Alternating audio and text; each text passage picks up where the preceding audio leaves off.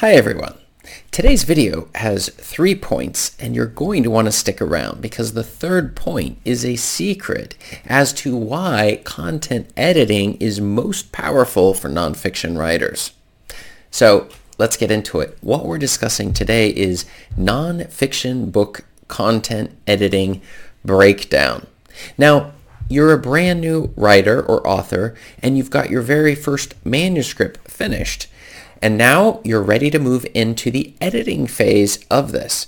But you're wondering if content editing is the type of editing that is right for your book. Therefore, you're going to want to stick around because I'm going to tell you in today's video whether it is or whether it isn't. So let's get into it. This is Chris Baird from selfpublishingmadeeasynow.com where self-publishing doesn't have to be so hard.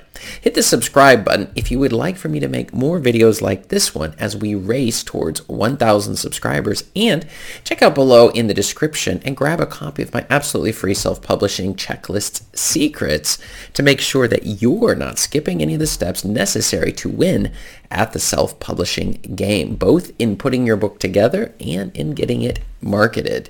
So let's move into it. From my own story, my very first books were run through two sets of editors, two different editors that I had it. Now I did my own personal rounds of editing.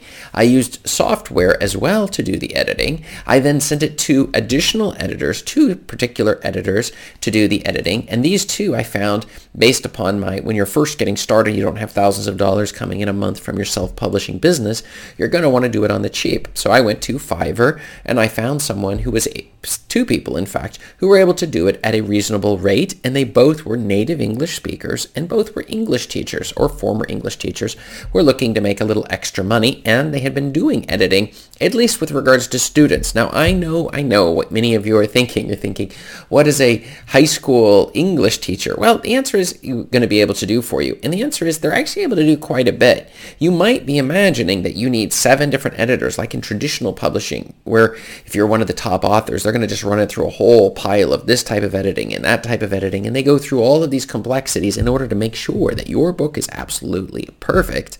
And then in that and then that way we can maximize the sales. And we're going to get into that in a little bit, but I'm telling you these two English teachers did an amazing job for me. But the end result was kind of an interesting one because it ended up giving me a very polished book. But this editing was more detailed editing. They were looking for grammatical mistakes. They were looking for uh, errors in terms of, oh, look, you did two words here, or the or- sentence order was here, these sorts of things, or maybe this exact phrase you're using is a little bit confusing. And so how can we do it? And this was more like low level. But when we're talking about content editing, as we're discussing today, we're talking about a little bit higher. Now, I was also within the nonfiction, but this content editing plays a very key role. But I found the experience extremely helpful. I began to understand a lot of the things in a book that you need to pay attention to when you're writing your book. And so, but I I don't know if it actually increased the overall sales for my book, and that is a question that I would have to address on a different day because sometimes when you're trying to do counterfactuals and seeing the impact of a specific uh, thing that you did for your book and whether it increased the sales or not, it's hard to tell. I can say that books that I've published since with a lot less editing have actually done even much better because they were targeting very, very hungry markets and people are very happy. But that's a little bit of the secret as well. So let's get into it. Non-fiction book content editing breakdown. So the first thing is content editing is focused on what your readers are going to care most about as a non-fiction author. And that is the ease of understanding and functionality. Does that make sense? The ease at which people can understand your book and also the, the functionality. So it's really about meeting the needs of your readers where they are. So we're not so much worried about the details of it or really complex advanced plot structures or something, but rather when we when a reader picks up the book are they going to be flowing through the flow of the book? Is the book going to answer their questions in a way that it's very easy to understand and they can pick up the book and use it in a functional way? And these are very critical points when we're dealing with editing for our books. The thing is the second thing is you need to make sure that your book doesn't have basic grammar mistakes. And you can use a number of tools just in terms of that before you even send it to this content editor. That includes Grammarly. You can find my affiliate link below in the description. or LibreWriter, which is free, or Word right? Maybe if the Office 365 subscription, you've got Word on your computer. And these are fantastic at finding all sorts of crazy mistakes. I particularly would tell you to check out Grammarly.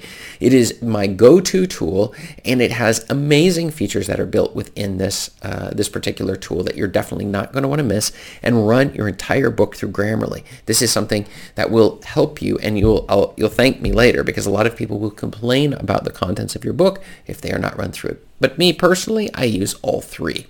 So we are not completed with any editing at all, the first phase of editing, until I've run through at least all three of these tools. Each one finds things in the grammar checks that were not found on the other ones. It doesn't mean you just click accept everything, but it makes you consider whether or not what you're doing is the best option for making your book. Uh, going to be more readable, getting rid of a lot of the grammar mistakes. Okay. Now moving on to our secret answer of the day, and that is our third point, which is people want your nonfiction book to help with a problem, and content editing is the key here. So that is when they're reading the book, the absolute most important thing is how easy is it for them to extract the information that you're presenting in your book in a way that is very easy for them to consume and then they're going to apply it. So if it's puppy training, they don't want you rambling about this or that. They want you to get right on into it. You can use stories and things like that to pull them into it, but don't spend too much time on just this one point or this other point. Rather, it needs to flow. It needs to, and this is something that these copy editors are going to help you. It's not so much of a science per se. It has a lot to do with the editor themselves and what they can do, but this is something you're not going to want to skip when it comes to your nonfiction books. The final question I have for you you is have you ever hired a content editor? If you have, I want to know about it below in the comments. And if you've never done it, tell me that as well. Just write no below in the comments. I have a better idea where you're coming from and can produce content that would help you in the future. And check up above me here for more video answers to your self-publishing questions. Thanks.